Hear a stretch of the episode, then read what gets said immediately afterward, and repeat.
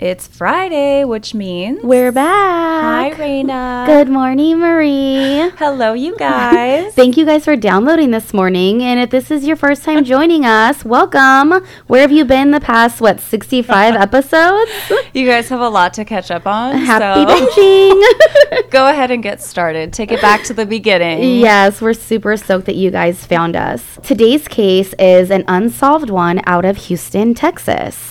The case remains unsolved to this day, but we wanted to share with you guys pretty much all the information that we have. This was actually sent over by an old friend of mine that lives in Texas, outside of kind of the Houston area. She was like super troubled as to why this case has not been solved. And after we researched it, I'm kind of feeling the same way. There's like nothing out there that's been shared publicly, like no leads, no suspects, only theories. So thank you for sending this in, Amy. It's going to be super interesting. The Sun family was made up of husband and father Mayo, who was 50, and his wife May, who was 49. According to different resources, their names are pronounced differently. We are going to go with Mayo and Mai. They had two sons, Timothy and Titus. The family lived at 14015 Foster Creek Drive in Cypress, Texas, and that's about 30 minutes from downtown Houston. It has a population of 179,000 in 2019, according to the US Census. The father, Mr. Sun, worked as a mechanical engineer for Cameron, and that was a Houston based oil and gas industry equipment manufacturer. The family lived in like your typical neighborhood. They had manicured lawns, there were friendly families, just like your all American typical town. And according to the neighborhood scout, the odds of someone living here being a victim of crime was 1 in 74. So, not a whole lot of crime in that town. Actually, what would end up happening to the Sun family made it that much more shocking to the community and those that knew them. The Sun boys, Titus and Timothy, who were 7 and 9, attended Sampson Elementary School, and they were an active part of the local Boy Scouts pack. On January 24th, 2014, seemed like any other day for the Sun family. The head of the household, Mr. Sun, clocks out of work that Friday afternoon after a long shift, and he heads home to be with his family. The children, Timothy and Titus, had not attended school that day because school was actually closed uh, due to weather. It was 28 degrees, and if you live in Texas, you know that they shut down when it gets too cold or snows. Can we do that in Southern California when it gets too hot, please? it's too warm. Can we stay home, please? Shut down, yeah, school and work. Thank you. Everyone just go home. so the weekend goes by, and Mr. Sun's coworkers become really concerned because he doesn't show up for his shift on Monday morning. This was extremely not like him. This was totally out of his character. Well, then he goes on to miss two more days of work, and the kids had not been to school either since that prior Thursday, which was January 23rd. So a concerned coworker calls into the Harris County Sheriff's Department and they express their concern about the family. They asked for a welfare check to be done at the home. So on January 30th at 7:30 p.m., the sheriffs headed to the home to check on the Sun family. They had gone around back of the home on Foster Creek Drive and they noticed that the back door was open. And then a window at the rear of the home had actually been broken. So they enter the home and they come across the most horrific scene. The entire Sun family had been shot, execution style, all in separate bedrooms, unbound, literally shot to death in their tracks. Those visions will never leave those law enforcement officers. I have so much respect for law enforcement and first responders. Ugh, I, I- wanted to do it so bad, and I just know like I would have been a mess. Oh, I, I don't think I could have done it either. Mm-mm. I couldn't even process that scene. I'd just be traumatized. And like, who would do this? Why would they want the family dead? Harris County Sheriff thought at first that it was a possible murder suicide going on, but they quickly ruled that out once they, you know, started combing around the home because no weapons were found. And curiously, little to no evidence was found of a murder committed by an intruder either.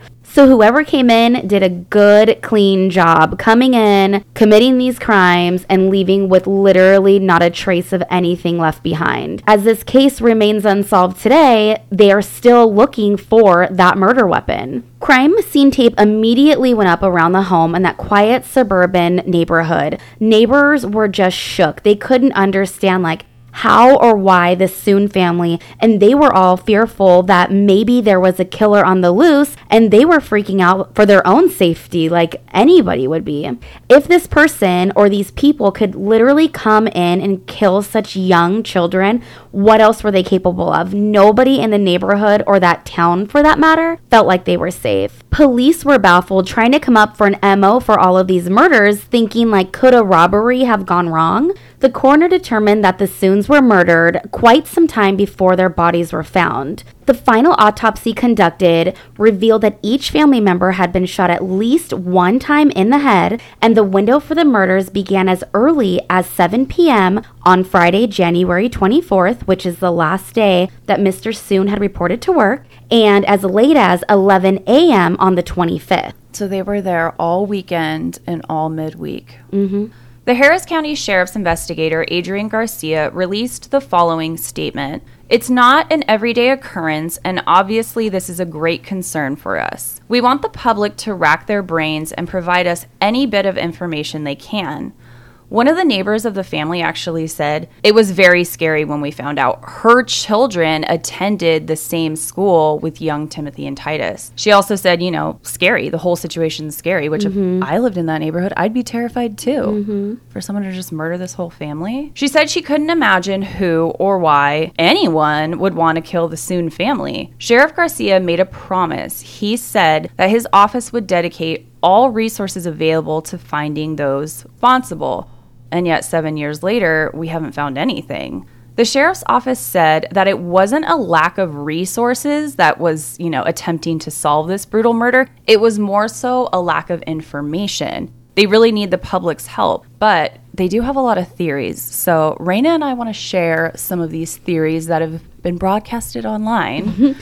for you So, one of the two theories is the possibility of a robbery and home invasion gone wrong. It's important to note that very little details have been released about the murders publicly, down to the type of gun that was used, or if anything was even taken from the home to appear like a burglary gone wrong. I just wish that they would release, like, how were the bodies positioned? Like, were they in bed? I know it's kind of early Friday night, 7 p.m., but were they shot like when they were sleeping, possibly? Were they found on the ground? Were they, did it appear like they were running? Were they caught off guard? You know what I mean? yeah, more we need more information. The Sons were a typical family. They were naturalized Chinese immigrants living in Texas who didn't appear to be involved in anything illegal that we know of. They didn't have or weren't known to have a crazy amount of like valuables that would maybe like draw somebody to come in and like rob them. yeah, I don't know if I really buy the robbery gone wrong theory. I don't honestly It just seems personal. I just it seems personal and I don't know what I don't think I have enough information to even like make a determination. Yeah. So the coroner said that the time of death was 7:30 p.m. Friday and the next early morning.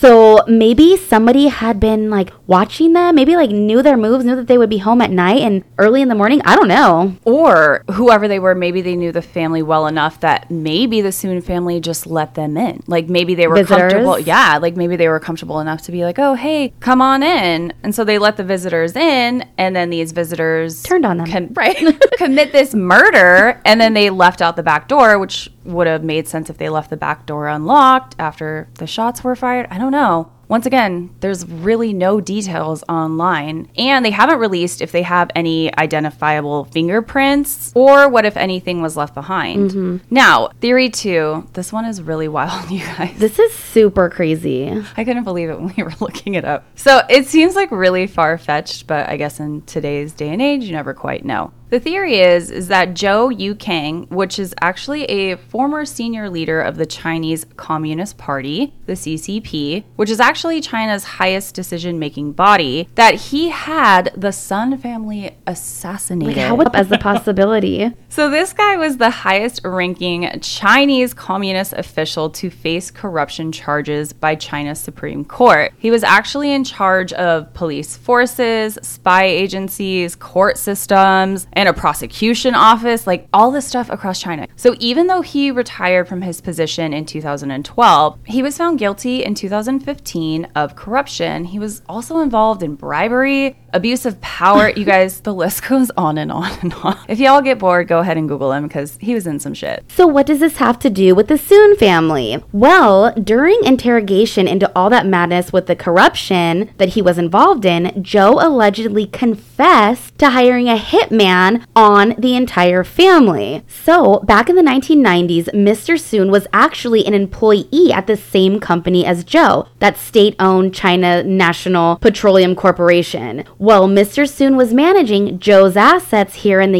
US and classified documents pertaining to Joe. So it's like, did Joe want to take him out because of all that? Joe's alleged confessions have never been substantiated. Also, the majority of the media outlets that reported on this so called confession have quite a history of reporting false information. Oh my God. So once again, it's just a theory. Yes. So frustrating. Joe was sentenced to life in prison for all of his corruption dealings and no charges whatsoever of him being involved in the Sun family murders were ever filed against him. So here we are, 2021, with no resolution, and they were murdered in 2014. Sheriff Garcia seems to have taken this case super personally and assures everyone that this is still like hot on his desk. He is not giving up, and either is anybody else who is taking this case on as their mission. Sheriff Garcia released a statement saying investigators believe the public, especially the Chinese community, can provide answers to the murders. Mm. It's not an everyday occurrence, and obviously, this is a great concern for us.